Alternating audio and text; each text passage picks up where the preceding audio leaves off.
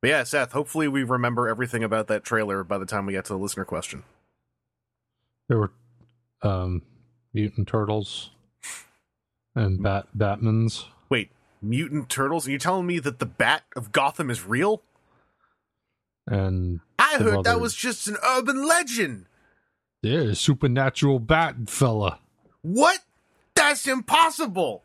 Nothing's impossible with mutated turtles. What? The giant well- turtles are real too? No, yeah, I mean that's us. We've known each other our whole lives. What the fuck's going on down there?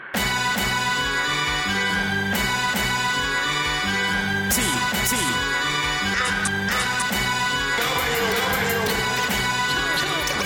thousand.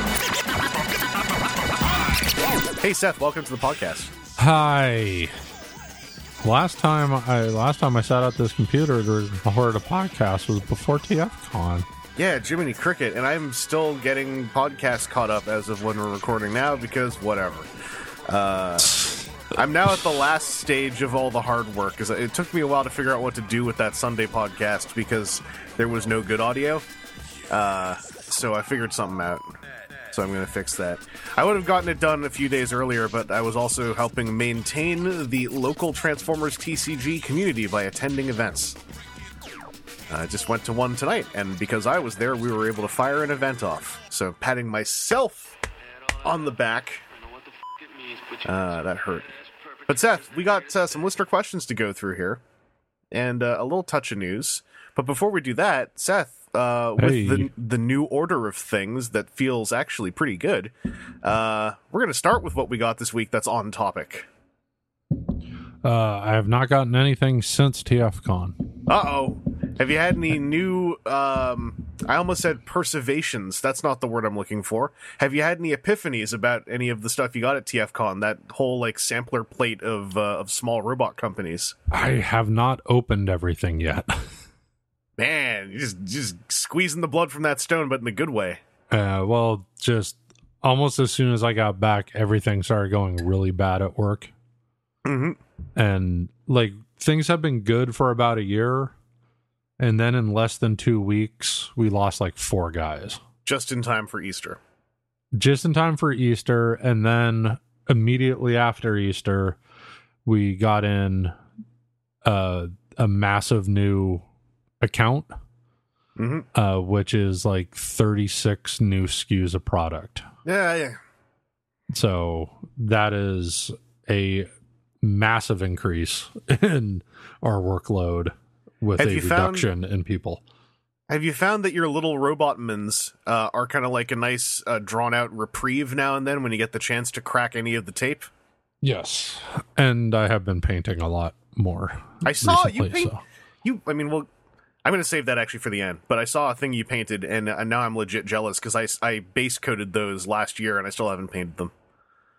Uh, the Night Vault um, ghost things, The the spookies. the what are all fragile looking. Yeah. Uh, remind me to, to to yell at you about that when we get to this the final topic of this Okay. episode. Yeah. Um, yeah. So I mean, pretty much. So I opened that little huffer there at the convention, and since getting home, I opened the um. See, I've already forgotten what they all are. so the the um the the cliff jumper masterpiece alike No, yeah, the uh, the Ocular Max one. yeah devil fart or whatever his name is That's his name, Um, Devil Fart. yeah and uh that's pretty good it, it blends in pretty well with masterpieces Mm-hmm. uh which is the whole reason i got them um you know complicated but not ridiculous. Yeah, um i was able to transform without directions which uh is you like i'm not like puzzle master. I can figure out any transform without directions. I'm not that guy. So if i can figure it out without directions then it's pretty sensible. Yeah. No, I mean that, that's Um, that's a, a laudable quality. Like if it if it's something that's high end, but it's not like you're locked out without a guide, or not Yeah. not even that you're locked out, but also there's the thing where it's like it could be something you can figure out, but you feel like you might break something while you're doing it. That's another Yeah. another bummer.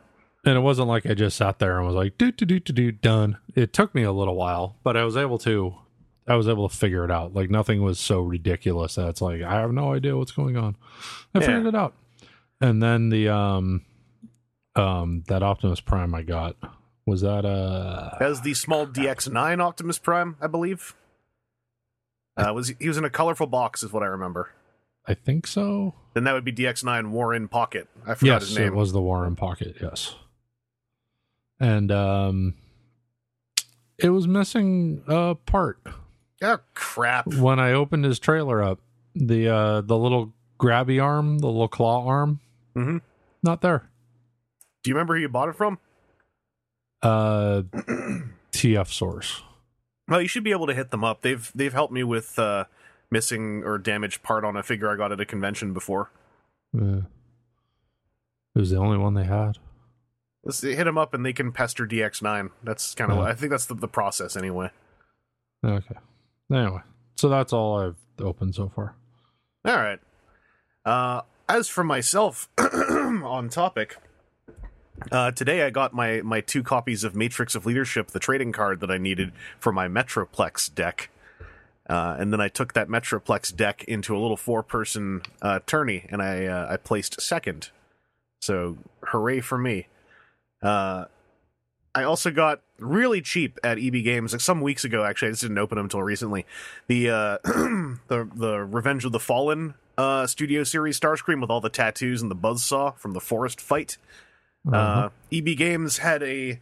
I got this phlegm going on, not from Starscream. I didn't put him in my mouth, but uh, EB Games had put all of their Studio Series Voyagers on on a really deep discount for a handful of days, and so I got him for like twenty Canadian dollars. Uh, and that felt pretty good. And I hadn't messed with Studio Series Starscream for a couple weeks, so I transformed this one. Uh, kind of felt my way through it and was like, "All right, this is a very good toy." So, uh, so that felt good. And uh, I haven't seen uh, any of the other new Studio Series locally yet. I missed my my chance on Sideswipe when I passed them up for base retail at Walmart. I'm still happy about that because I think EB Games will get them in at some point. But I haven't Uh-huh. seen those deluxes. I haven't seen Bumblebee Movie Optimus. Uh, I haven't seen Wave Two Siege. Uh, so I'm kind of just waiting for a whole lot of that stuff to turn up. Um, and I, I talked about uh, Masterpiece Beast Wars Megatron some time ago. I'm trying to think if there's anything else um, that I had from TFCon I didn't really touch on. I mean, I picked up uh, the the Ocular Max Arcee in pink, the in the G1 colors. Uh, that is still, I think, one of the best toys made in the last year. Uh, the the pink one has a some retooling uh, and some different parts on her feet, uh, so she doesn't have high heels. She has like a G1 accurate flat foot. Uh, originally, it was going to be a swappable part because there were people who were just like, "I want them to have high heels," so they, they did the high heel parts on the stealth repaint, and I just I think that they are not as well done. I think that the G1 accurate boots are better and uh, also the pink one has some some retooled little holes added to her pistols so they can peg onto her hips uh, as though they are slung there. It's a very good figure with a very good transformation and a very good alt mode. It's just all around very good. Uh, I highly recommend it. Uh, I think that's about it for my on topic. I have a lot of off topic what we got to be honest, um, and it's even relevant to things that I know Seth has laid hands on. Is what I'm going to say. Uh, another thing I hope I remember to actually follow up on by the time we get there. So, uh, let's move into this first listener question from Triceradon, who has but a single question for we podcasting people. Uh, as they type this question, HasCon 2019 has been indefinitely postponed and most likely cancelled, as Hasbro considers moving out of the state of Rhode Island outright, while TFCon is bigger than ever, hosting its G1 reunion in Los Angeles, and then after this question, also like adding another one in the States in DC in October. Uh, Meanwhile, Hasbro has begun offering Generations Selects, whose offerings seem to be filling in the same sort of niche that FunPub occupied. Uh, in fact, even better now. Uh, Hasbro Pulse is, in theory, a more fan oriented experience than the old Hasbro Toy Shop. Do you think that, rather than attempting to resurrect a BotCon esque experience, Hasbro has instead decided to cede the actual convention experience to fan run organizations and offer the core draw of old BotCon online, at least for the near future? Thank you. Uh, I think that's got some legs, that theory, to be honest. Yeah. Like, they're focusing on just doing the toy stuff that they are able to do, and I think they'll still do a HasCon, but especially with them moving out of Rhode Island, it seems like it's a real easy decision to make to not try to run that thing a second time at the you know at the same time as doing that. Uh, yeah. Or the same place. So were they moving to LA? Was that the deal? I think so, To be closer to Hollywood. uh, perfect full transparency. My my saying yes is because that also just sounds extremely logical. I don't actually remember 100%, but that sounds like something that I remembered hearing. Uh I don't want to go look it up, but I think that's the case. I think they're moving closer to Hollywood. Uh, but yeah, I think it is 100% spot on uh, a theory. And Generation Select is definitely doing. It's not only fulfilling the niche Fun Pub occupied with like like they just released the the ricochet colored jazz combiner and the red swoop combiner limb. But like they're also now the source to do that Star Convoy. They just are you know are showing up that they're doing um a C like the C cons. Uh, they had that silhouette of Super Megatron. Like Generation Select seems to be BotCon toys, except we can also heavily retool like 80% of the figure as well. Yeah. Uh, Not so just we could kind of do a new head yeah, and a piece of bubble gum to wrap around the head. exactly. They're cutting out the middleman. They're cutting out the the license thing, that whole like extra layer of communication that seemed to at times just get in the way of stuff, and they're just making it themselves and also selling it in Japan through Takara Tomy, and it it makes more sense, I think. Uh, it also makes more sense to, I think, cede the actual convention to fan run ones because a fan run convention, I've heard it said this way and I agreed with it at the time. I don't remember the details, but it's like if a fan run convention takes on the license, that just means they have to run their convention and also answer to a corporate entity at the same time. And for for usually very little gain other than the name official. So yeah, I, I think this is this is kind of on the mark. Yeah. Yeah. I mean, I kind of wonder what the future of a single property convention is going down the road. Like, Yeah. TFCon is doing all right. I mean, they're expanding. So, I mean, they wouldn't be adding a third show a year if they weren't doing well. Um, and maybe in a year or two, it will be decided that they overreached and scale back. I don't know. I I am Um, gonna be curious about 2020. Like I I I know, we talked about this before, but I really can't imagine that three TF cons a year is the actual plan the way it's being run right now. Yeah, I, I think didn't we talk about it on uh We did. one of the shows? Yeah, so I'm not going to reiterate. Yeah, um, it's the one we recorded in the room. Uh, Yeah. So I I you know, I had my criticisms of the idea already, so uh mhm. um I, I won't reiterate that here. But um like how many like how many other single property conventions can you think of? Like there's Star Wars Celebration. Star Wars Celebration, which one could easily say that that's that's not just a single property, but that's a movie, TV, toy, model, everything franchise. Like that is uh, that is exponentially larger than Transformers. Still, even though Transformers is well, yeah, well you could argue that Transformers is a bunch of stuff too. You could you could. I, I just think but Star Wars. I'm not saying it's on an equivalent level. I'm just saying Yeah. it's it's a single it's an annual convention for a single property. because I can think of Star Wars Celebration, and I can think of um, the the He Man convention. I always forget what it's called. It's the one that they make He Man toys for, and it's not annual. It's every two years, but they have regularly every two years had a Power Morphicon for Power Rangers and Tokusatsu stuff. Um, as much as there have been a lot of criticisms about how that was being run last time. Um, Yeah. but that's about it. Uh, well, yeah. Otherwise, I was about to say some more, but even Power Morphicon, it's not really for one property. It's it's kind of a Tokusatsu convention on the back of Power Rangers. Yeah. Uh, monster. There's a bunch of monster cons I was about to talk about, but those are not like just for Godzilla. They are for kaiju in general. Um, yes, like Transformers and Star Wars and He Man is all I can think of. Yeah. So so like the the idea of an official BotCon coming back I think is pretty slim. It's gonna be HasCon, I think. Yeah. I, and I think HasCon isn't a terrible idea. Like it sounds like they kind of borked it on their first try, but they could learn and try something else.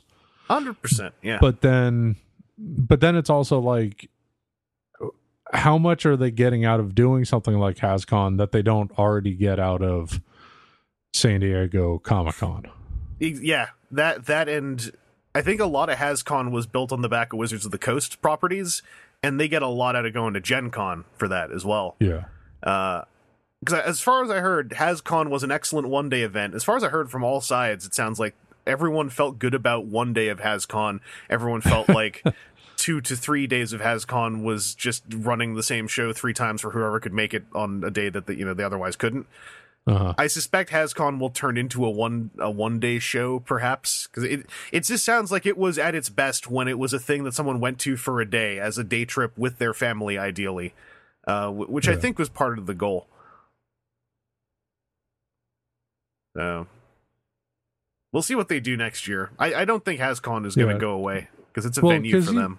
Yeah, even something like TFCon and BotCon when it still existed. Um, if it wasn't for hanging out with folks, like I wouldn't need to be there three or four days. Oh yeah, and that's the backbone of I think any convention. Really, it, it's it's well, it's kind of there's there's there's two extremes. There's the convention that is the backbone is the social aspect, and the other extreme Uh-huh. is Star Wars Celebration, where the backbone is that there are five panels happening simultaneously, permanently for the whole weekend. uh, so I think like the, those those are your two extremes, and a lot of conventions fall in the middle. Like I think a, a convention that that wants to figure out how to survive without people socializing is is going to be one that runs once and Yeah. goes away afterwards. Uh, Yeah, because like Santa Rosa Toy Con is a one day deal, and I I'll go there and I'll see groups of folks hanging out together, usually all dressed as Homestuck characters still. Uh, um, but yeah, that's a one day show, yeah, and like I I have trouble imagining that growing into a two day thing. I mean, part of that is because they're in Santa Rosa. yeah. I think a lot of Um, conventions have that as as kind of a growing pain they go through when they're a one day show that's kind of local and they do well. The conversation is immediately, do we expand to a two day show? And I think a lot of the smart ones will really evaluate that and often say, no, let's stay as a really good one day show. Yeah. Uh, this has some relation to a fencing tournament that I'm tertially related to, but that's that's getting extremely off topic in ways I don't really feel like sharing. but it's yeah. Well, like Santa Rosa Toy Con, it's like every year it gets better. yeah, Like they get more guests, they get better guests. Um, the the dealer room has been evolving. Um, like the first two years, the dealer room was just awful.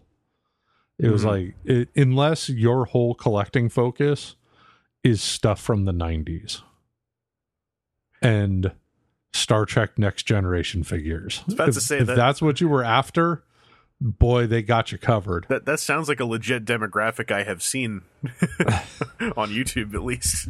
Yeah, well, it is not me. it sh- certainly isn't me. But they've really been evolving. And just like this last year, there was a booth that had tons of figure arts. There was another booth that had qu- a pretty good amount of uh, hot toys. Mhm. Um, Super Seven has been there like three years in a row. That's fantastic though. Like like to have Um, them locally available, quote unquote. Like that's Yeah. probably a big boon. Yeah, it's like an hour away. Yeah. to just drive up. Um, so it, it's it's evolving and getting better. Um, but because of its location, I can't see it growing into a multi-day thing. Oh yeah. it's just too far away from stuff. And I, I doubt that the folks running it would really want it to either. Because the, the moment you become multi day, for instance, Super 7, right? The moment you become Uh-huh. a multi day show, you're asking them to stay overnight now. Yeah. Uh, you're asking all the dealers to stay overnight, technically, and that's that's a big that that is a big ask when something's doing well and it's a one day thing.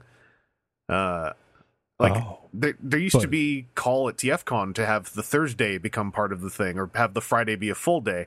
And as I recall, one of the big, I mean, there's many reasons not to, but one of the big reasons is like it, it's considered that it would probably be hard to convince the dealers to to put that extra day into this trip when they're already Uh-huh. having to put like they already have to get there Wednesday, most of the big ones to set up for most of Thursday and Friday. So they they just couldn't do it. Um, well, one thing that uh, Santa Rosa ToyCon has that TFCon doesn't have, that Comic Con doesn't have, pro wrestling. I thought you were about to say Rob Liefeld. Uh, TFCon could have pro wrestling if there was room for it because TFCon's main organizer has a ton of wrestling contacts because there's always a wrestler at the one day toy shows. So I, I feel like you're right, but I feel like if if someone was actually going to challenge Colin on that real hard, he'd be like, "All right, well, Brooklyn Brawler's going to be at TFCon 2020." Well, just because he's there doesn't mean he's working a show. True. Un- oh, until there's a ring, until there's a ring, yeah. and people are working a show. because you guys have there's there's lots of I was gonna say Bay Area, but there's a bunch of there's a bunch of outlets over there. You got uh Yeah. you got Hoodslam and etc. uh, Hoodslam in the city. We got uh, um, Phoenix Pro Wrestling based in in Petaluma. I don't think they're all Petaluma guys, but they perform at the Phoenix Theater. Yeah, Um, yeah, and I'm sure there's more. I just don't really know about. yeah. I, okay, that that's one where I will 100 percent give it to you. Col- Colin could get retired wrestlers to come in. I don't think he'd get working ones to come in That's, unless he knows something I don't, and I, I don't know his life. So he maybe he's got that in his back pocket. This entire like, like Toronto indie scene. Like just, he's just been waiting to get an extra ballroom. Yeah. Uh, anyway, I hope that answers your question, Triceradon. I think that you're, like I said when we at the beginning, basically, I think that you're on the mark. I think uh, right now the value is seen that like fans are putting in the work to create those social experiences. Hasbro's putting in the work to create the toys. And in the gray zone in the middle, third party companies are making their own exclusives for TFCon that TFCon doesn't have to actually pay for because they're just showing up with them.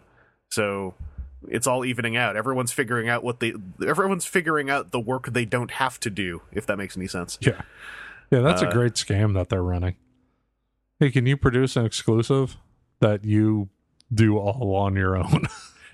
It's, it's- the thing is, it's not even like I don't think it was originally uh, the brainchild TFCon. It came from the pain years after uh, I called them the pain years after the the original um, Shafter because Shafter sold so well because he was a small, affordable toy with a fun gimmick behind him, and then TFCon tried to organize TFCon exclusives.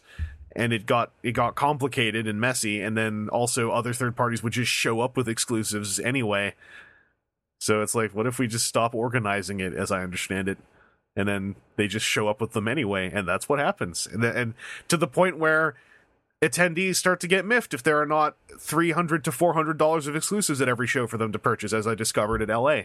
Uh, th- there were people who were getting miffed that Mastermind Creations only had fifteen dollar Penguin blind packs, and I remember thinking like, that what a weird uh, complaint Yeah. to have that you you can't spend four hundred dollars on exclusives easily. yeah. Uh, but that's just Well, me, I know? can't spend four hundred dollars on exclusives easily because I can't afford that sort of thing. No, this was this was the oh you guys don't have exclusives. I guess I gotta go get the Make Toys ones then. And it's kind of like oh man, all right. Make Toys ones look nice, but it's kind of kind of weird that you're getting them because you couldn't get the other ones. You could also just use the money elsewhere. if you really That wanted. was the uh, Starscream and Blue Optimus, right? Uh, yeah, and then if you bought the the pack of both of them, there was a there was like a gift bag that also had a G two Inferno in it. The joke Oh. being it was just Make Toys Inferno with a water gun. uh, Um, that Starscream was really cool looking. it was. I wish I could have. I wish I could have And I- justified getting I- one. Yeah, uh, I was looking at they had the uh the three regular like G1 colored seekers in the case and I was looking at that Starscream and then I was looking back over my shoulder at the exclusive and I went "Ah, I think the exclusive looks cooler. The exclusive was really loving. I mean, I kind of want to just, I kind of want to just, if if it was reasonable, that's that's a buy six of the same toy. I'd actually feel pretty good about because I have the G1 Starscream, and Make Toys made an incredibly good Seeker toy uh, that I would be into buying six times. Uh, it's just difficult when they're that scale, obviously. Um, Yeah. It's still not something I've written off entirely. I don't know. That actually says terrible things about me. I, I'm not going to do it anytime soon, but fingers crossed. Uh, that brings us actually to our first piece of, or our only piece of news. News I wanted to touch on, just because this got revealed, and this is this is filling in a bit of a gap uh, in in the story. Uh, 3A uh, recently did the full reveal on their premium scale Bumblebee movie Bumblebee. Now they have that deluxe one. Uh, that they had a few copies of at TFCon and had on display there. Uh, it's that's the kind of seven inch one. I would say seven inches. It's six to eight inches if I remember right.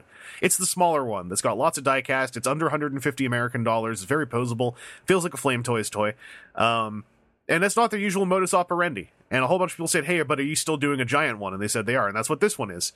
Uh, this is their usual premium scale stuff, 14 inch tall scale, uh, 90 points of articulation. It's got die cast in it. It's it's full of LEDs. It's got posable hands. It comes with the uh, the blade that the small one doesn't have.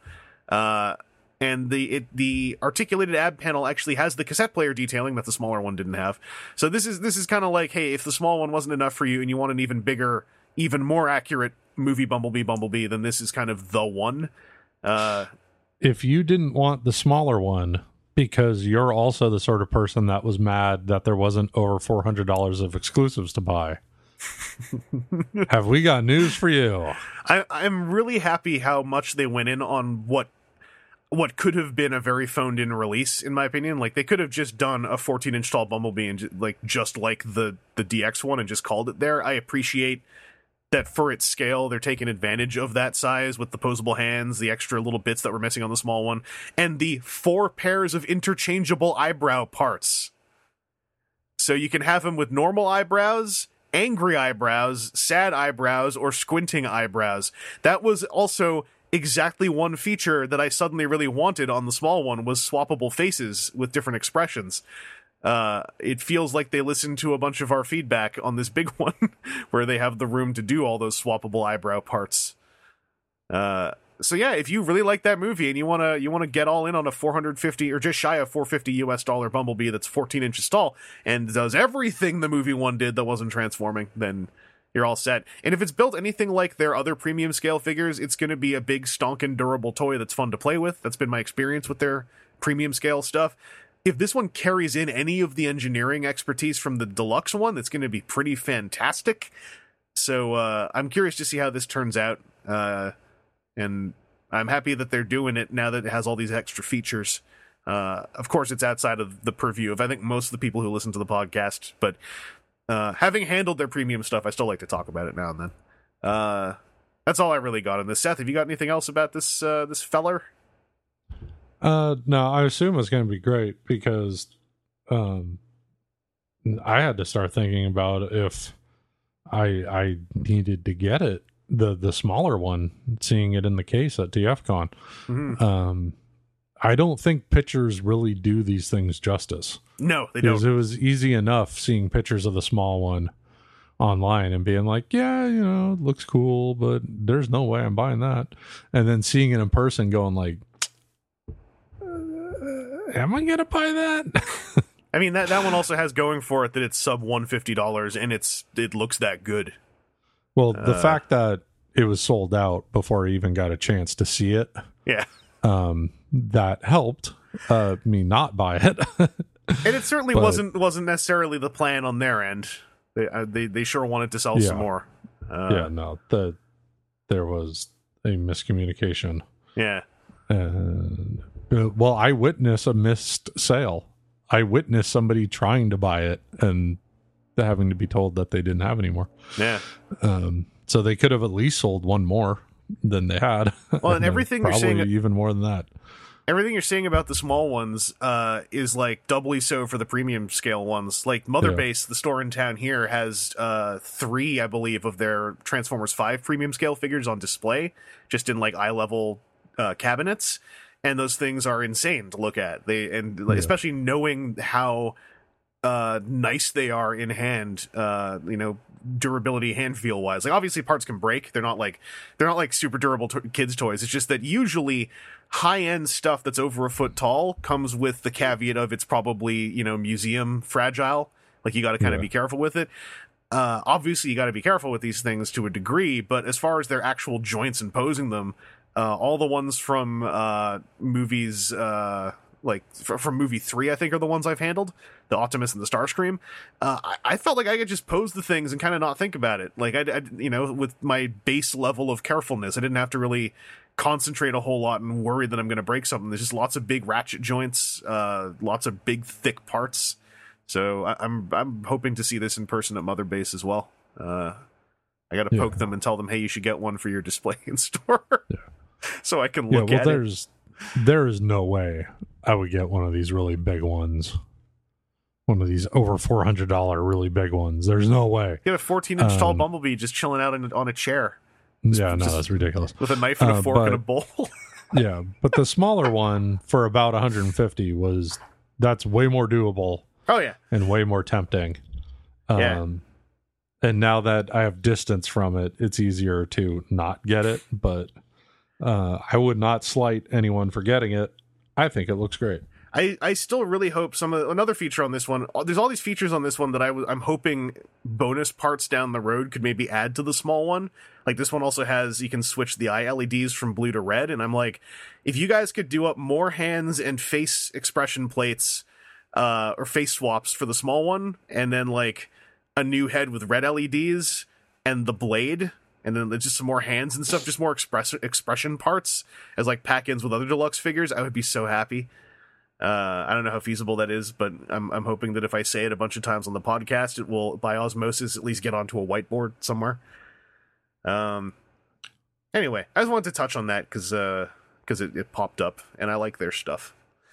Uh, that brings us to a listener question from Malunas T that me and Seth did some preparatory work for at the top of the podcast. Because Malunas T says, Have y'all seen the trailer for Batman versus Teenage Mutant Ninja Turtles?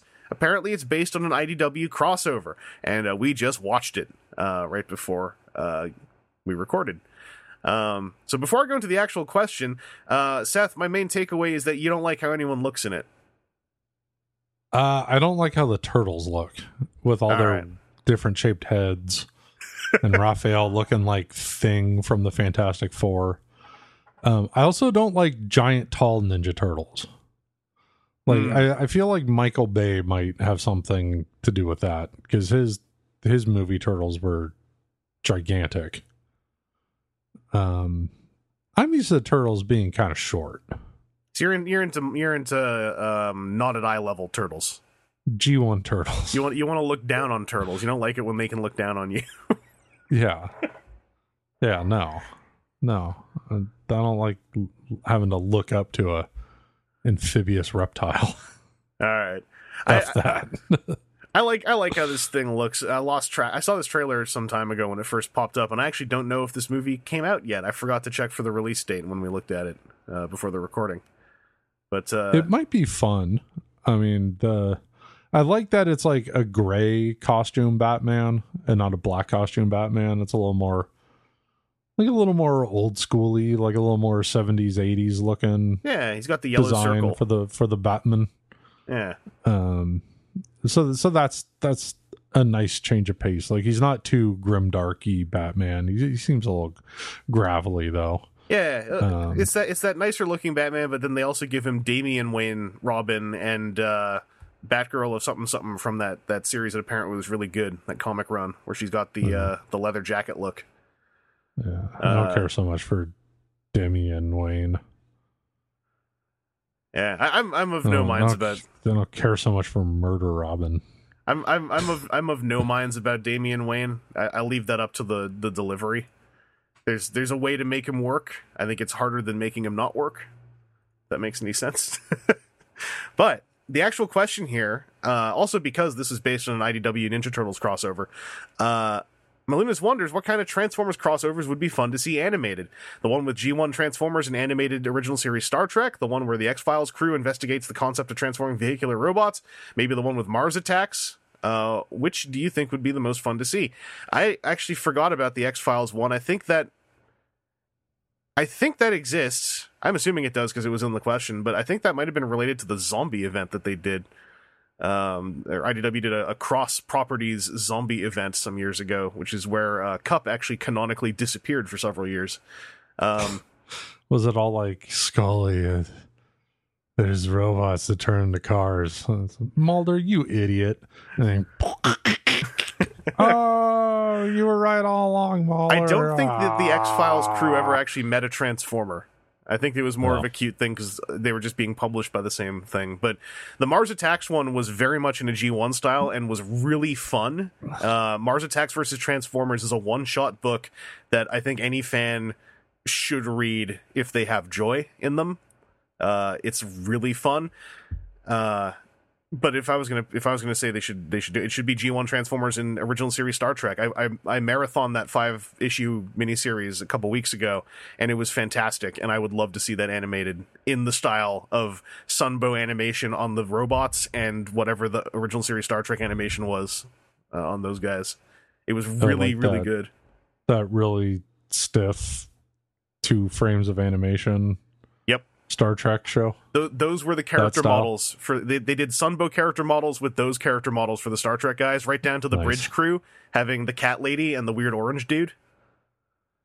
And so in your animated DVD, um, are they animated to that level? Like the Transformers look like Sunbow level animation, and the Star Trek guys are are uh, original Trek cartoon So for the animated. for the pitch video for the two minute teaser pitch, I would want that. The the sizzle reel. Yeah, yeah. For the actual production, I would Sizzle. like them to use those models but animate them better. Uh because there's there's some stuff that the book does that I think goes outside of the purview of that Star Trek thing. Um and a little outside the purview of Sunbow Transformers. Seth, it was a really good book. I really Okay, enjoyed it. I, I believe you. Um, so are we limited to IDW crossovers being animated, um or well, could this be anything? I think it- because it can be obviously, anything. obviously, the answer is GI Joe. Because I think it could be anything. It's just that if if we're gonna if we're gonna actually pick one, like the Transformer Star Trek one, now has this basically five issues of perfect storyboards to do it. So that's the one I'd have to back. But yeah, GI Joe would.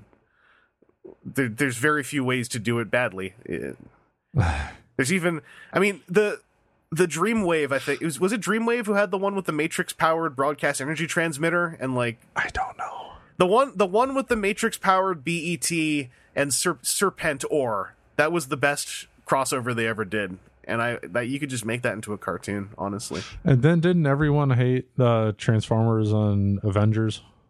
no, I don't think anyone hated it. It's just no one talks about it because it, it had a really good I, I concept. thought but I it, remember seeing people like, "Oh, that sucked." maybe at the time, I don't know. but The more people hate it, the more I want that to be the answer. I, I think a lot of people don't like it for various reasons of canonicity, which is kind of like, well, then let's just say it's not canon. Like that was the only thing that held that back, because I think it was being written with the idea that it would at least be canon to the IDW universe at the time, and that just made it harder to read because you were having to parse why all this stuff's going on, and you never hear about New York, basically being full of super people.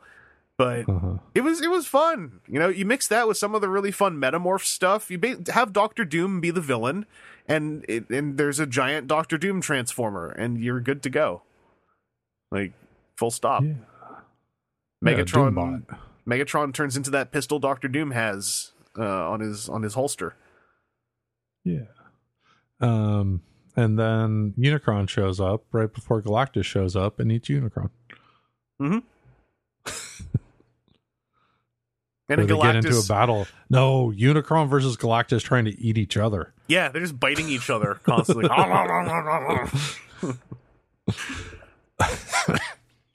Um, then if we time machine back to the the mid late nineties, then they could cross over with aliens because everything cross over with either aliens or Predator.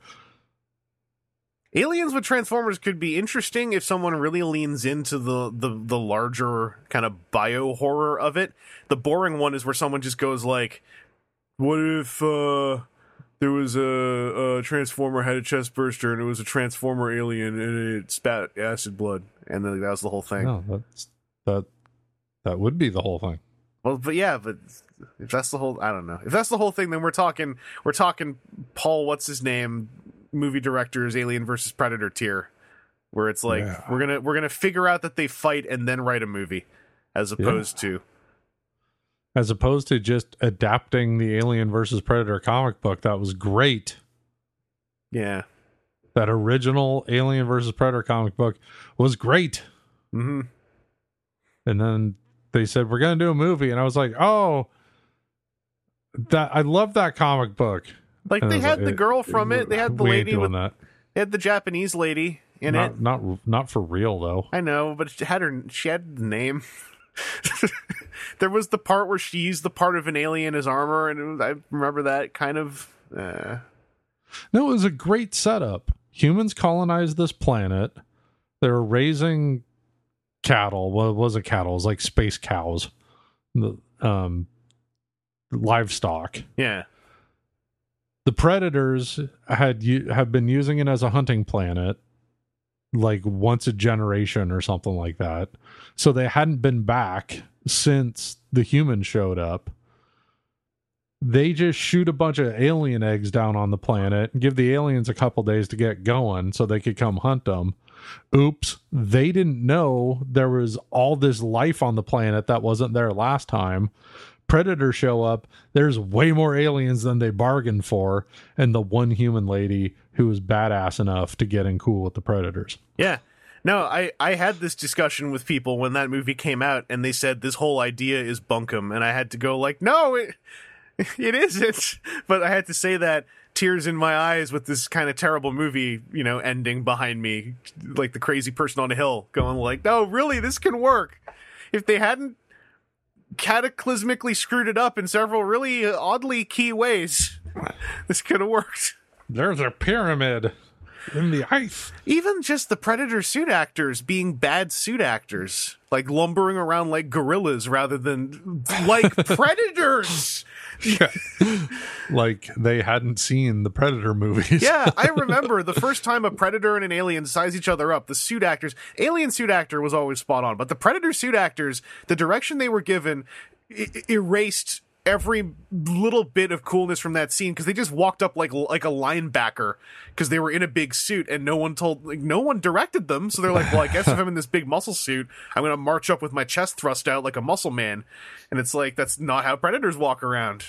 They I started watching that movie once with the intent of like, okay, I'm just gonna see, and uh, I quit on it before a predator or an alien showed up. so the the sequel the sequel movie it's worse but it's actually a lot more fun because the AVP2 movie, uh, if you watch it and you just start making up the dialogue for the main Predator character, is really funny because it, it ba- he hasn't really got any dialogue, but you can intuit this completely unintentional subplot into the film because he's basically an incompetent Predator who is left at home on the home world. He's the one who sees the signal that you know some, something's going on over by Earth, and he so he personally is like, "I'm to go deal with this," and he just screws up constantly uh, and then and the, the movie ends with him basically blowing himself up in shame, and it's like it's really funny. it's a really fun movie. Uh, anyway, yeah, that tra- that transformer Star Trek one is excellent. Also, the comic book is really excellent. It's not all that expensive, I think, anymore. You should if if you if you want to have some fun, give that a read. Uh, it, it's a comic that knows precisely how to use all those characters. Uh, it's a perfectly written animated Captain Kirk uh, in that he is a super special boy. He's basically a Mary Sue. he's he's the one who's able to use Fort Max technology to binary bond with an entire Enterprise whatever class starship. And someone literally at one point says, "How is he operating the starship uh, that whatever class starship by himself? That takes at least a bridge crew of seven. And then like someone like Spock goes like, "If anyone can." James T. Kirk can. And I'm like, this is perfect because this is exactly how Kirk is represented in these kind of stories. Like it reads like if if Captain Kirk had written a Transformers and himself crossover fiction in his in his lobby or something uh, one night. His lobby, his uh, his quarters, down in his lobby. in his captain's lobby. I really liked it. It's got Fortress Tiberius in it. Uh, and it's got Klingons. Oh, it also has a panel that shows in the style of the original series animated show. It has a panel showing the eugenics war. Uh, with those costumes from TNG when they talked about the eugenics war, like those big kind of puffy like um environmental suits that those people were wearing, like the big box suits and like the the weird drug pipe going into their nose. But it's drawn like that Hanna Barbera cartoon. anyway, check that comic out. While you do, uh, we've got a listener question here from the GD Megatron, which I think stands for God damn. Oh, not um Goofy Dolly, good dog. the good dog. Hey, maybe it is. Maybe that'd be a cool name for a, for a good dog. Hey Megatron, go get my slippers. Woof woof. Hey Megatron, eat this intruder. Woof woof. I'd be down. The question And reads. he turns into a gun. Yeah, that too. Also, my dog turns into a gun. Don't ask questions. Good breeding. Uh, hello, Evangelists and WTFers. As a lover of music as much as I am Transformers, I'm always trying to make my ideal Transformers soundtrack. I do my best to avoid cliches like Stan Bush's The Touch whenever adding a song to the playlist. Yeah. Having There's a, better. oh boy. Uh, having a variety of different genres and artists like Met- Metallica, Florence and the Machine, Depeche Mode, and so on. I'd like to know if any of you do the same with Transformers or any other franchises you enjoy. Thanks for looking at my question and all the best wishes. Uh, so it's not. I don't think it has to be specifically you make a playlist for franchises you like, but do you have any like any music you kind of associate with Transformers or that you wish was in a Transformers soundtrack? Because I have a billion answers for this. Uh, oh boy. I've yelled Um, about it for many years, but a song that I specific or a band that I specifically wish wish was involved in a Transformers franchise. I mean, eh. besides Linkin Park. Yeah, Um, like we've already got the no. I mean, sorry. Besides who? Besides Imagine Dragons, we already have the perfect ones involved. They made the wasn't Linkin Park on all the soundtracks? Imagine Dragon did the one good movie, the the fourth one. Oh, That's right, I said it. Yeah, but they only did one. Yeah, they did the good one. And they then- weren't good enough to come back. No, they didn't want to because they knew it was going to get bad again. So they were like, Imagine a Dragon? did they get their own uh, um like limited edition Soundwave? no, they didn't need that think- I kind of think they validation. They were just fine making the live action movie version of the Touch. Uh, as I've said before, I, I like I like actual dragons, not imagined ones. uh, that's a different band. Imagined Dragons. I'm talking about Imagine Dragons. Thank you. They're just like, hey man, why don't, why don't we just just why don't we just imagine some dragons, man? Oh, far out. You've I like using my imagination. You've apparently watched more interviews with them than I have. I forgot the name of the song. Oh, it has, it has How, drums. how did you how did you guys decide on your name? Imagine Dragons. Well, we were just sitting around and I was like, could you imagine if there were dragons? And the other guys were like, Whoa, yeah, that'd be crazy. I can imagine dragons. I think they're from Britain. Yeah, that was my British Oh, accent, good. obviously. British people sound like American stoners. Bay Area, Britain. It's, uh, well, Seth, do you have any, do you have any music you think should have been involved with Transformers at some point? Just something that seems like it'd be suitable. Well, if we were to roll back to um 80s Transformers, like the 86 movie, Hmm. instead of uh using a Weird Al Yankovic style parody of Devo, I could have seen Devo being used in in that sort of a condition. Oh yeah. Do you, do you think they Um, would have been down? They would have been like, yeah, transforming robots. Let's. it, it's hard to say because I think it would come down to if if uh, Gerald Casale thought it was funny. Yeah. I mean, Like that, if he thought it would be funny to do it, like like if Hasbro rolled up on him and was like, "Hey, we want to use this wildly inappropriate song in in this wrong context." then they would have been like, yes, absolutely. I mean, That's amazing. this what they would have been presented with is we want to use one of your songs in a scene where a giant planet of junk, because that's our statement about capitalism, uh, full of robots built out of that junk, are going to have a dance party with everyone they were just fighting because someone said nonsense words at them and it worked. yeah. And then they used the song Space Junk. Yeah. It's it's hard. It wrote itself. You don't even have to space junk. Um Yeah, or a later song, Mechamania Boy, might have been good. Yeah, that's for the Um, headmasters. Yeah, and that's a, that's a deep cut. That's that's not even on any of the regular records. Yeah, that's That, because someone that was like a bonus track on a uh, on a Infinity Records release. that's for that's for the true fans. Yeah. Um. Yeah. So Devo would have been cool. Yeah, Like when uh, like a few years ago, like th- this is why I think they would do it if they thought it was funny. Um, because the song out of con like they're using the song out of context, and the song has like a bad uh connotation to it. Like a few years ago, probably longer ago, Target uh, contacted the band saying, "Hey, we want to use your song "Beautiful World" in our Target commercials," and they were like, "Beautiful World is about how awful the world is." That's great. Please do that. I feel I, I vaguely remember you telling me about this I, at the time or something. It came up in a podcast. Uh, I can't remember if it was even on the record or not, but this sounds familiar. I like that they're into it as well. Like they get the joke. yeah.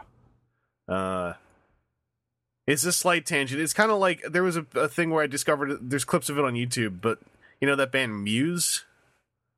Not personally, but I've heard of them. Yeah, they're they're, they're all right. You should invite them over sometime. Uh, in in uh, sometimes when they're when they're doing like a tour of like music shows in Europe, which is th- kind of more of a thing there than over over in our continent, um, or interviews you know abroad.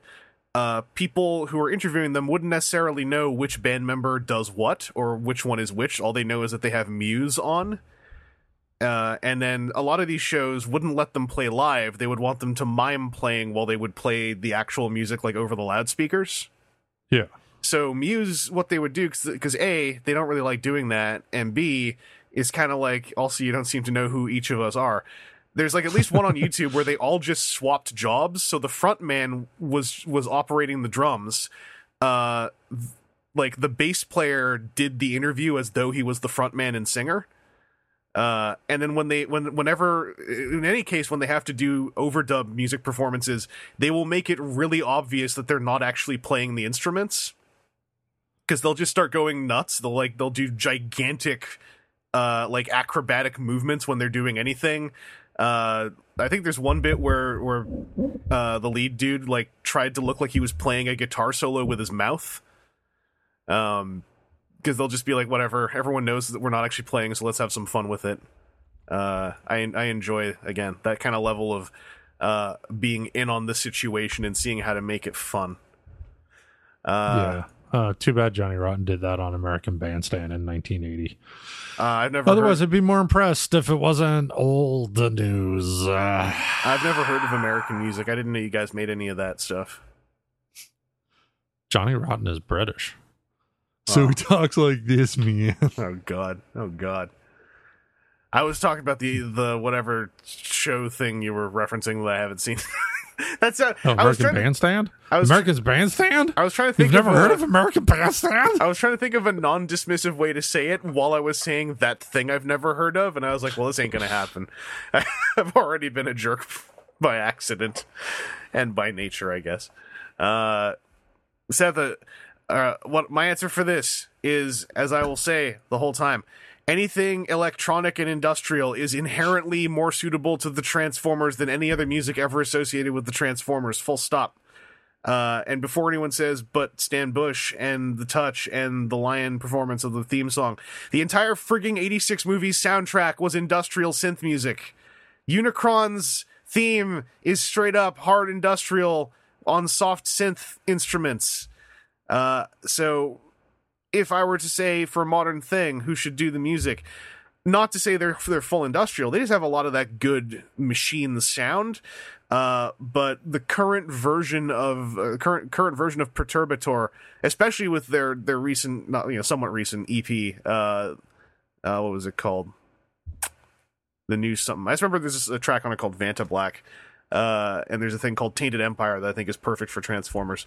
But Perturbator's uh, most recent, oh, Birth of the New Model, I think is the new model is this is the EP, and Birth of the New Model is one of the tracks on it.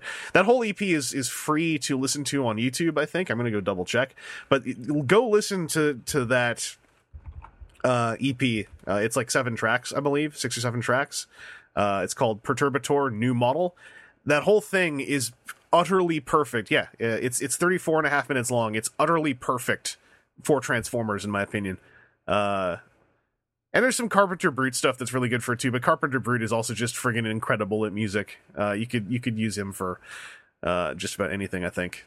Um, that, that's who I would I would want to see on there. I know a lot of people will say, "What about other things?" And there's other things, but just good electro industrial hard heavy music f- completely fits with Transformers, in my opinion. And just about every single storytelling theme they've ever had, even at their worst, it, it's all spot on solid. Uh, so I hope that answers your question, the GD Megatron. Um, we've talked about music, so I'll throw out that that thing. Like music is is definitely uh, a more uh, heated subject uh, than politics Oh, or religion. So. Um, it certainly can get that way. yeah, please, please keep it real in the thread. Don't go nuts on anyone, especially not me for saying that all my music is better because it is. Woo! Uh, you can come at us on Twitter. Um, that's always open. Also, Michael Sembello's Automatic Man is the best choice I can't for any anything. I can't watch this link right now. I have to look at this later on after we're done. No, it's listener at home. Run, don't walk to your nearest internet capable device. Uh, go to the YouTube and type in Automatic Man. Check out the original music video. It is an experience. Don't be on drugs. It might be too intense. Artist name is Michael Sembello. Check it out. he did um he did uh the the Maniac song for the uh for the dancing movie. Uh, Uh, she's a maniac. She's a maniac oh, on the floor. okay, yeah, yeah. That right. one, Flashdance. yes, okay. He did that, and it, it was originally written to be a song about uh, movie slashers, and he reworked it to be about a lady dancing. That's why she's a maniac. Carpenter Brut have a pretty darn good album recently that is very relevant to movie slashers called Leather Teeth. The whole concept album, it's like the soundtrack to an 80s slasher movie called Leather Teeth, and it's really good. Uh, I highly recommend it. Carpenter Brut and Perturbator are also very easy to listen to because either they or their labels, I always forget which, generally put their entire albums up on YouTube. And Perturbator's whole category is pay what you want on Bandcamp. So uh, it's pretty easy to legit get a hold of. Uh, I'll throw one other one I like in there, Dance with the Dead. They're pretty good too. Anyway, that's uh, our music corner. Um, so Seth, let's get into some off-topic what we got this week. Uh, in at which point, now I will close the circle on this. You painted the Briar Queen and her Nighthaunt crew from uh, Warhammer Nightvault. Word Thorns of the Briar Queen. Thorns of the Briar Queen. Uh, I have played a little bit of Nightvault, and I really like playing as that that team. And I I, haven't played yet, but I'm looking forward to to it. it is a fun game. Uh, depending on how you guys look at the game, uh, this is what I've understood because I've seen people say the game is unbalanced, but then when you ask them which team, they've said either or. Uh, I think you need to modify one of the decks. I think one of the decks, I think it's the Stormcast deck, might be a little underpowered as it's built out of the box, but the cards in the box can fix some of the holes if you start feeling like stuff isn't working. But that is a that is a fun and super fast game, and Thorns of the Briar Queen are super fun to play as. I love those models, and you painted them before me, even though you bought them like this year, and I've had them since last year. Like so soon ago, I would consider them as a what we got.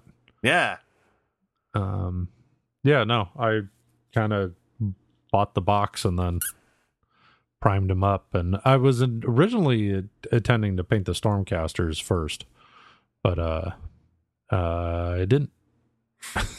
And you didn't have anything break on the thorns?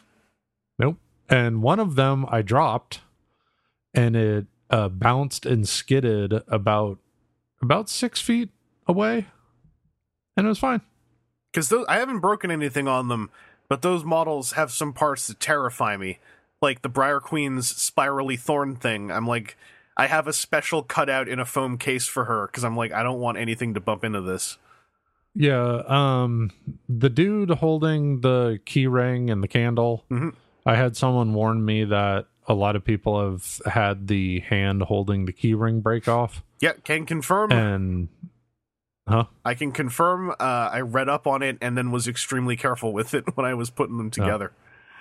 I didn't know, and I just uh, put it together, and it's fine. Um, now the picture that I tweeted of it, um, it does look like there was a break on the wrist, and I had glued it back together. Uh, that is, in fact, not the case. That is just um, like a shadow. Yeah. No, when when I saw that when I saw it was uh, it was Random Factor made the reply. Uh, I saw the picture and I was like, oh no, I can see it too. And then when you said it wasn't, I was like, man, if you hadn't said anything, I would have been like, hey, good job, just not even mentioning the crack. uh, because yeah, No, those, they were fun to paint though. Yeah. Um, I went with green instead of the on box blue because I only have like two shades of blue, and I have like five shades of green, and I ended up using three of them. Um, and I I like green and black as a color combination a lot. yeah, And all the Disney villains uh, that use magic, uh, the magic is always green, like green fire or green smoke, or or I think there's even a shot in The Lion King, the original animated film, um, where Scar is doing some evil stuff, and there's just like green highlight coming from off frame. yeah. There's a there's a shot with like I was gonna say I was gonna say that there's like straight up green smoke in some shot, but maybe I'm misremembering.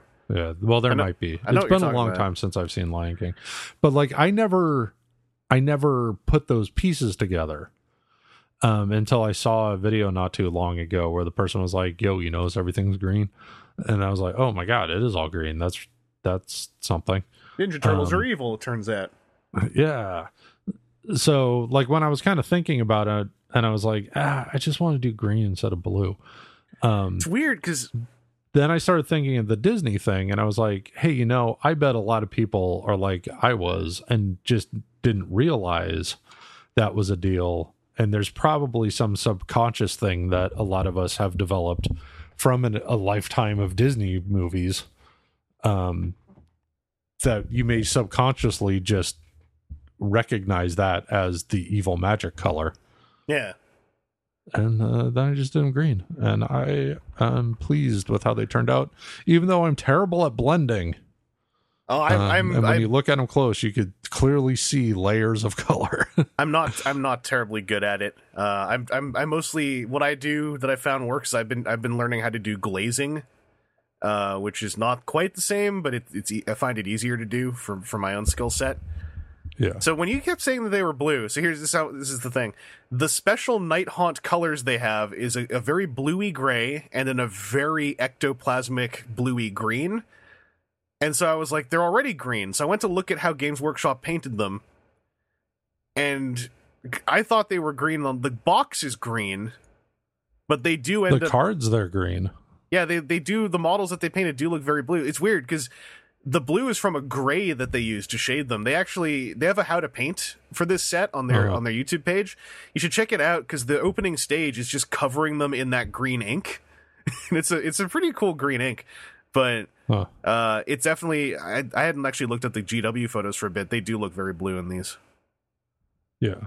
Um no, I was at a game store just before I started painting them and there was a a box set that came with one a Nighthaunt guy and um a bunch of paints and like a starter guide.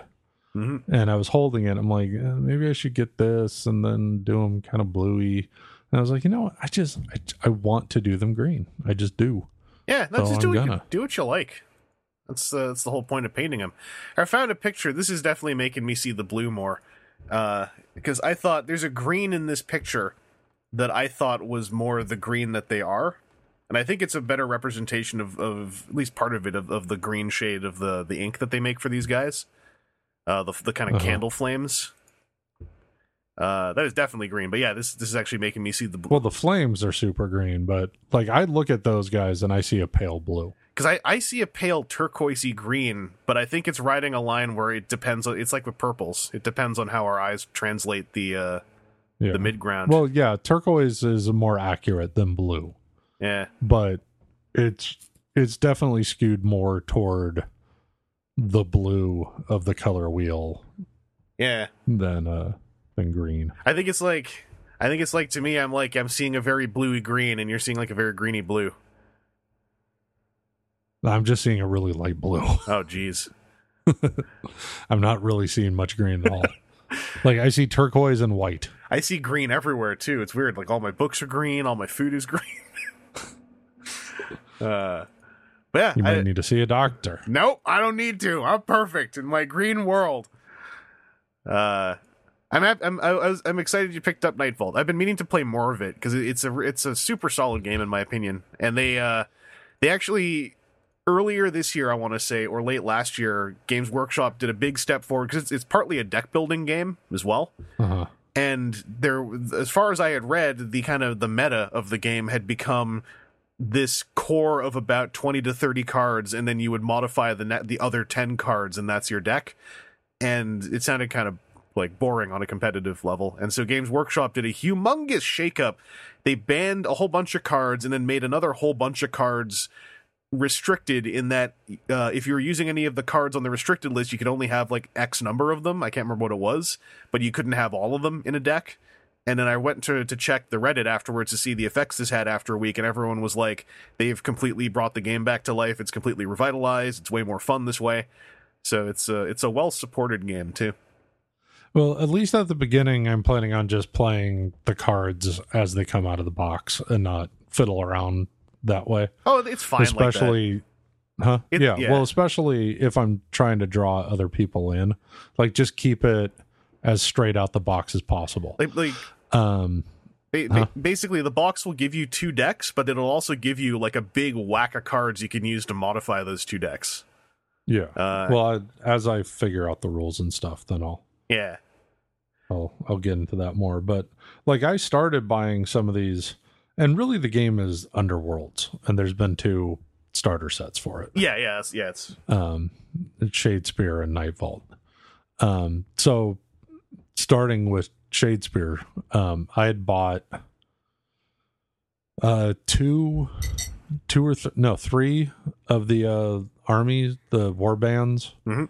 just because I thought I would have use for them in D and D and stuff. So I got like the the orcs and the skeletons and the Skaven sets yeah.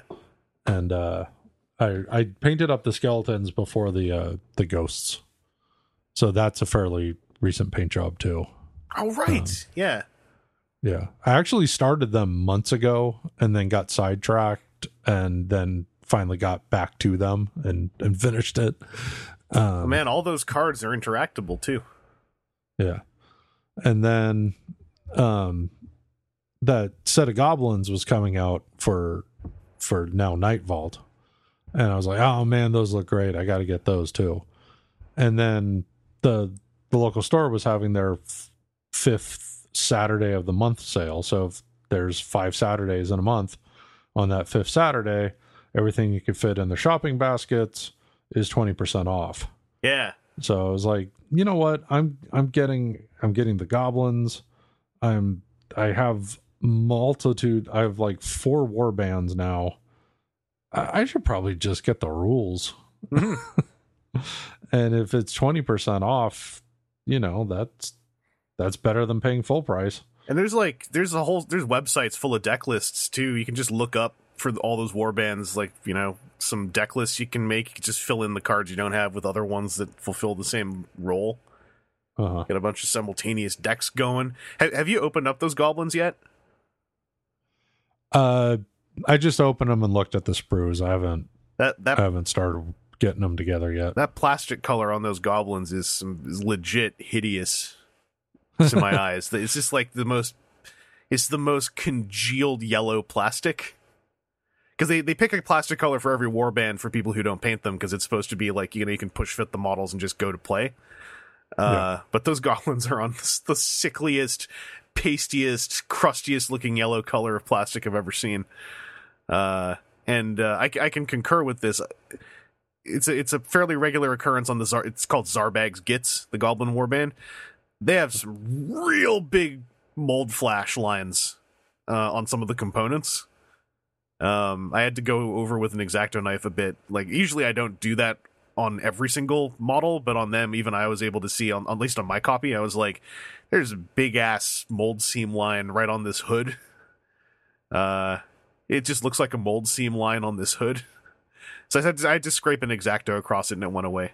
But Yeah, on my ghosts, as I was cutting them from the sprues, I missed a couple of the cut spots. mm, And then by the time I realized they were still there, I'd already primed them. yeah, And then some of them didn't fit together quite quite right, and I have some gaps. I had that with the push fit Um, models too. Like I, some of those push fit models, this um, I don't think it was the Nightvault ones, but some, another set of Stormcasts from that game. Like I had to like modify basically every single peg and tab, or like it just makes any sense. I had to lubricate some of them with glue to go in Uh-huh. because I was gluing them as well. But I was like, I can't actually push fit this together it's it's it's not going in. The peg is too thick. uh, that's cool. Uh, I'm glad you're able to get them on a good deal too. Yeah. We got to run. And s- I'm or go of the pictures I tweeted of them, the the one of them all together with them reflecting off the countertop. Uh, I was really happy with how that reflection came out. I wasn't planning on it, yeah, but it looks great. yeah. I'm going to double check it now. I'm on your Twitter page. Oh yeah. Ooh. Oh yeah. That looks awesome. Yeah. That was not planned. Like I took one picture and they weren't fully reflected from how I framed it. They were cut off and I was like, "Holy crap, look how reflected that. I got to do this again and make sure I get them all in the frame."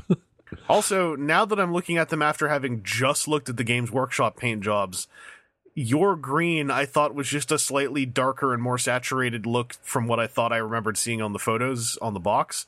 But no, yours is a lot more defined green. It's a lot more obviously green. Uh I like your I like I like how it turned out because it contrasts super hardcore on the black bits. yeah.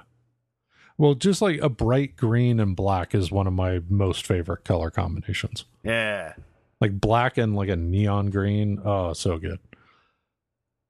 Yeah, you must like a, a nice slice of lime in your Coca Cola. Because it's black, lime's green. Yeah, that's right. Stop it. Well, we got to get some money games of Nightvault going at TFCon next time we're uh, in the same in the same place. I'll come with my straight out the box deck, and you'll have your like super tune mega deck. Just playing my win on turn one Far Strider's power deck. Uh, Yeah. yeah. Anything else uh, off topic on your end you want to talk about? I don't believe so. All right. I've been keeping it tight since uh TFCon. Trying to anyway. I, I was going to, and then I failed. Uh, but you know, what's what's life without a little bit of that, a little bit of that that F failure? Well, and my birthday is kind of coming up pretty quick, Oh, and I was warned away from buying myself anything else until then. yeah, that's legitimate. yeah. I uh, I got my hands, I got I put my hands out and got my got a couple samplings of. Uh, well, I, I bought them, didn't get actual samples of uh, the two new Hasbro six inch toy lines that are debuting uh, in this space of thirty days. So uh, I managed to find number one, one of those Power Rangers Lightning Collection figures at a local EB Games. These are currently a bit of a toy collector story uh, as of the end of April because Targets in the States have them on shelves, but the registers are locked out from scanning them, and that's leading to frustrations.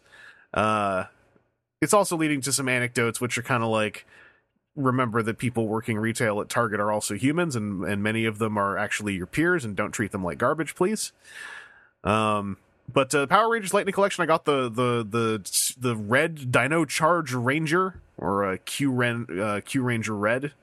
Uh, I can't remember his Q Ranger name now. Q Ranger, no, no, not Q Ranger. G, not G Ranger. Q Ren. I always forget which one is the Dino Charge series because I always say Q Ranger, which is a series after it. Anyway, the figure's all right. Uh, the joint tolerance in the shoulder was ridiculous. He's got like these sort of I don't know if Marvel Legends always does this, but this one has a lot of detent plastic joints, and the shoulder detent going outwards on on one shoulder was ridiculously tight. I had to kind of pry the the disc open and get some uh, lubrication in there with some shock oil. Now it's now it's a bit better. Uh, but it's Not glue. Correct. I do not put glue in to lubricate uh, moving joints. I put that in to lubricate. Well, I'm not going to talk about that on this podcast. Uh, I'm, I'm into the figure. Uh, if I had a problem with it, it's, it's actually a kind of a Marvel Legends problem. Like the, these, this figure has hand swaps. It has a head swap for an unmasked head, which looks pretty good. It's got weapons. It's got an effect part. The hand swaps. None of the hands are pairs, which means uh, you you never really end up with a neutral set of hands because he has one closed fist. His right hands are basically a closed fist and a weapon holding hand, and his left hands are a posing hand and then a karate chop posing hand. So they're all useful for very specific poses, but you don't have anything neutral. And I really would have given a whole lot uh, to have just a matching fist, so I could just have a two fists look because that's that's neutral enough. Uh, also, the red Dino Charge Ranger looks like probably the weakest figure of the four in Wave One. This is the one I found at EB, and getting it there was cheaper than getting it anywhere else. Um, so I, I'm into it enough that I still want to get the rest of Wave One, see how they turn out. Uh, I was just very surprised by the ridiculous tightness of the shoulder joint. Uh, it's the right shoulder joint specifically. And then I was at Toys R Us over the weekend, and I think I just caught these while they were going on shelves. I, f- I saw an Overwatch figure from Hasbro's Overwatch line, so I I. I grabbed that too. This, I, I saw a Sombra lying on on the bottom of a shelf, uh, so I picked up Sombra. Uh, the Overwatch stuff I've seen side by sides. They're around six inch scale, but they also look small next to other six inch scale toys. They're kind of more in scale with themselves, apparently. Uh, so the thing about Sombra, uh, similar joint layout to the Power Rangers ones, except she's missing a boot cut um, because there's not really any sculpting to add one in on her design. Um, and the thing I didn't realize until I actually pulled her out of the box is I thought her, I just assumed because I saw joints on her sleeves that the jacket was just the torso sculpt. But the, the jacket without the sleeves is an entire PVC piece wrapped around her body and glued shut. Uh, it does not prevent the use of her joints in the torso and hips. Uh, they're all still workable, even the the ab joint. There, it's it's it's thin enough you can still work all the joints, but thick enough that it also just starts to get in the way of some poses. Uh, and also on mine, the hip ball joints are ragdoll loose when they are not out at least thirty degrees. Uh, you know that weird thing where the ball joints work until they're in a certain position and they just kind of feel like they're not there all of a sudden. Um, happens with mine. Uh, sounds like maybe that might be a specific thing to mine. I'm gonna try to fix it with some floor polish, but she's also got one set of hand swaps. The thing with her is she has no instructions, and all four of her hands look almost identical. And I really could have used a guide for the hand swaps. I figured it out. The ones on her in box are her basic hands, and then she has one swap for her right hand, which is almost imperceptibly wider open in the fingers to accommodate her gun. Uh, and then her alternate left hand is a different pose, and it happens to be the one that fits the three little holes poked into her like holographic keyboard for her effect part. Uh, there are no instructions telling you how it works. I had to kind of suss it out, and I, I think there should have been a little slip of paper because it's it's kind of odd. Even if if you have played the game, if you haven't, you would have no idea what to do. Um, and uh, I- think the figure turned out fine overall. The the face printing on her I thought looked really. uh, It looks great in person. It's very hard to photograph, which is just like a lot of Marvel Legends toys uh, and fig arts that use face printing. Uh, doing close up photos means you can see the dots per inch. Uh, it, it looks better in person, I think. Um, the thing about her is that she has a lot of paint on her head and on her jacket, but her actual limbs are where the paint was siphoned away, I guess is how I'd put it. Um, to the point where I kind of, I think it's because of the price point, and I'm kind of like, it would be neat if y'all could have added some more. It basically it's a bunch of more gunmetal paint apps, I think, um, for some of the leg detailings and and the fingers. Uh, it makes her in some angles look a lot less painted than she really is. Um, if you're not like really focusing on the jacket and the face. Uh, all the Overwatch figures seem to have a really cool gradient effect somewhere. She's got one on her leggings going down into those like weird, uh, like cyberpunk toe shoes. Um, which it, like basically going down the leggings, there's a gradient effect, but then there's all this sculpted detail that is just either solid pink or solid turquoise. And uh, I I really wish some of it had been picked out. So I might try doing that myself. Um, also on the fingers, like all the weird like uh cyber exoskeletal keyboardy stuff on her fingers is sculpted on there but the, the hands are just solid purple. So there's, there's good stuff going on. I think it's a it's a pretty cool line. There's there's some good stuff going on. I want to pick up a couple more uh and see if my hip uh joint quality was a one-off thing. I really want to know what the reinhardt is like because I, I like reinhardt a lot and I, i'd like a toy of him. Uh I've had the comment that these look okay, but the Figmas look better. And like, yes, absolutely. The Figmas are two to three times the cost of these, so they should look and feel better. But these are great for people like me who who kind of dig Overwatch, but don't want to buy Figmas of everybody. Uh, I'm, I'm kind of into this. My only bummer is that they're opening up with some skins I'm not really interested in, and I kind of wish they had just gone straight in to do all the base skins first. Because like the single pack Reaper is Blackwatch uh, Reaper before he's Reaper. It's just dude in a toque. Yeah. And it's a really boring looking toy, if I'm being honest. And uh, Soldier 76, I didn't see any of the two packs, but the two pack with Soldier 76 is him and Ana. And it's Ana, but in a skin. It's a cool looking skin, at least. It's way better than the Reaper one that they chose. But I- think it's a shame that, like, A, the Reaper toy is in a really boring skin before the the iconic one and then like 76 in his base skin is packed in with a more specialized Ana, and I'm I'm hoping that's not going to be the case going forward. I'm really optimistic looking at like the the two pack with Mercy and Pharah because it's them in their iconic looks, and I think that's what the toy line should probably focus on. Yeah, I would I would prefer them all to be in their base skin even when those aren't the ones I would use Yeah, playing the game. Also, holy crap, if these came out when I was really playing Overwatch, I would be buying all of them all the time, but uh I haven't played Overwatch in months and months and uh so it makes it easier. you got to stay away from it lest you get sucked back Yeah. into. like I knew I had seen um the Ana, but I just pulled up a picture to see and like yeah, that's one of the cooler skins for her. Yeah, like I, I like that they're doing toys of uh, alternate skins because like going forward, I'm like, yeah, there's some skins I would I would uh, happily pay money to get a hold of as action figures. Uh, it's just like picking Blackwatch Gabriel over legit Reaper. Yeah. I'm kind of like, who made that decision? Uh, and I hope that's that someone smacked him with a pencil afterwards for making such a bad decision.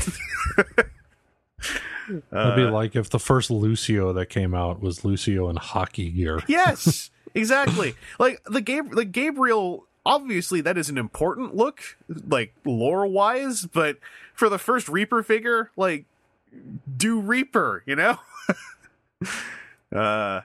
Anyway, I, I think the toys are fine. I think that basically the, the Lightning Collection and Overwatch Ultimates are both very on par. Uh, they are just as effective and flawed as Marvel Legends and Black Series feel to me, all in different ways from line to line. Uh, Overwatch and Power Rangers visually do more for me than Marvel characters and Star Wars characters, so I'm kind of happy I have a. I'm, I'm getting to, to taste the you know Hasbro Section stuff in a way where I I'm really into the visuals, um, just for my own tastes. Uh, but yeah, um, that was the bulk I think of what I got this week. I'm like, oh, no, I talked about that already. That is the bulk of what I got this week. Uh, I had I feel like I had something else to say, but I don't remember what it was, so it can't have been important. So, uh, Seth, I believe that brings us to the end of this podcast. You know, by the time this comes out, we're going to be in a post Avengers Endgame world. Well, are, is when is that coming out? This weekend Oh, or like Thursday night or something. oh God. I guess I should probably go see it. Uh, have you have you heard the big fan theory no, about Ant Man? yeah, I've heard the Thanos theory. I saw the Russo brothers talk. I heard them say the word Thanos, and that made me happy enough. I was I was down with that. I, I exposed my girlfriend to it. Uh, she had she had not heard of it. She does not uh, soil herself by going into those parts of the internet. Um, Okay, here's what. so she had not heard it. I brought it to her attention. I showed her some memes, and she was in hysterics. when you say the when it comes to the Thanos meme, when you say those parts of the internet, at this point you are talking about the entire internet. yeah, pretty much. Like she hates the internet. like that thing is is uh one of the most mainstream things I've seen in a long time. Uh but yeah, that, I guess that movie's yeah, you're gonna have seen that movie by the time you're listening to this if you care about it. Um, I do want to go see it. I didn't end up getting to see Captain Marvel in theaters, but I think I am just gonna go see this because I didn't see Doctor Strange before I saw Thor Ragnarok, and it ended up making me like Doctor Strange more. So, uh, you know, this will do the same thing, I'm sure. Uh, anyway, yeah, and Captain Marvel was fine. No, I mean, I, I heard it was. I heard it was It's great. fine. I, I want to check it out. Um, there's an Ian in my building really liked it. Uh, Yeah, it it doesn't like I can't think of anything that's in it that is especially relevant to um the whole Thanos story, yeah, except for she's a lady from space with powers. and I knew that already. So because I'm a Yeah. keener. And back in the day she knew Nick Fury. Yeah, Like that's that's all you need to know. and they and they kind of intuited I mean, that at really. the end of that last Avengers movie. So Also, boy do they get ham fisted with one of the music choices. I mean, Bumblebee did that too.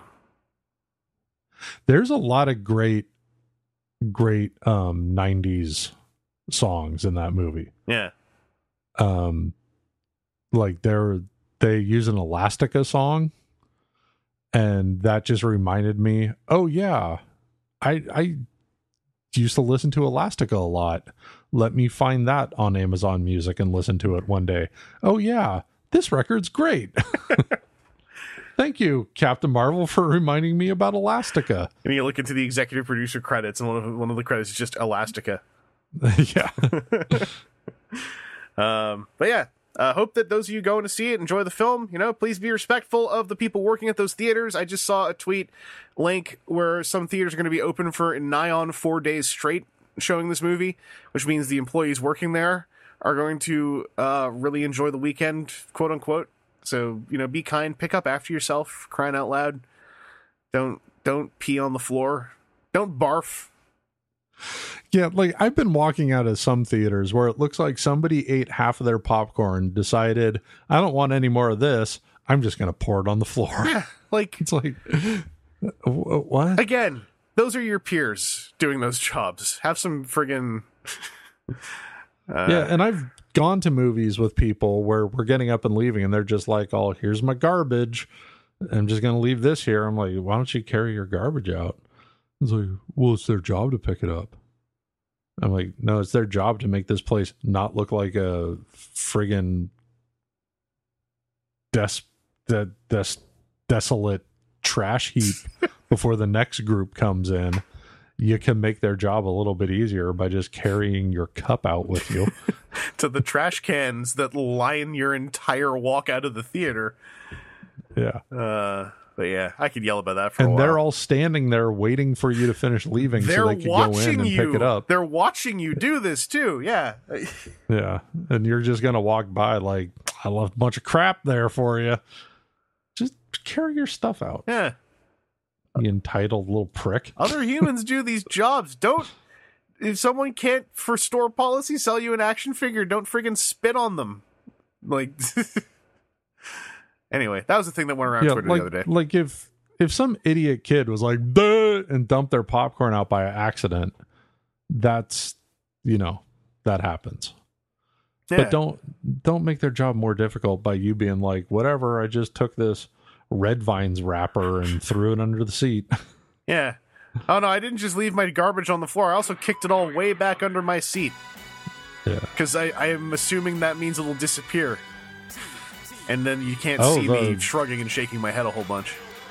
all the theaters around here are putting in big ass recliners so under the seat like you gotta like lift the foot up to get under there Yeah. Oh, you be a real jerk. Anyway, uh, be a real jerk. Be kind, and uh, until we talk to you again, also stay safe.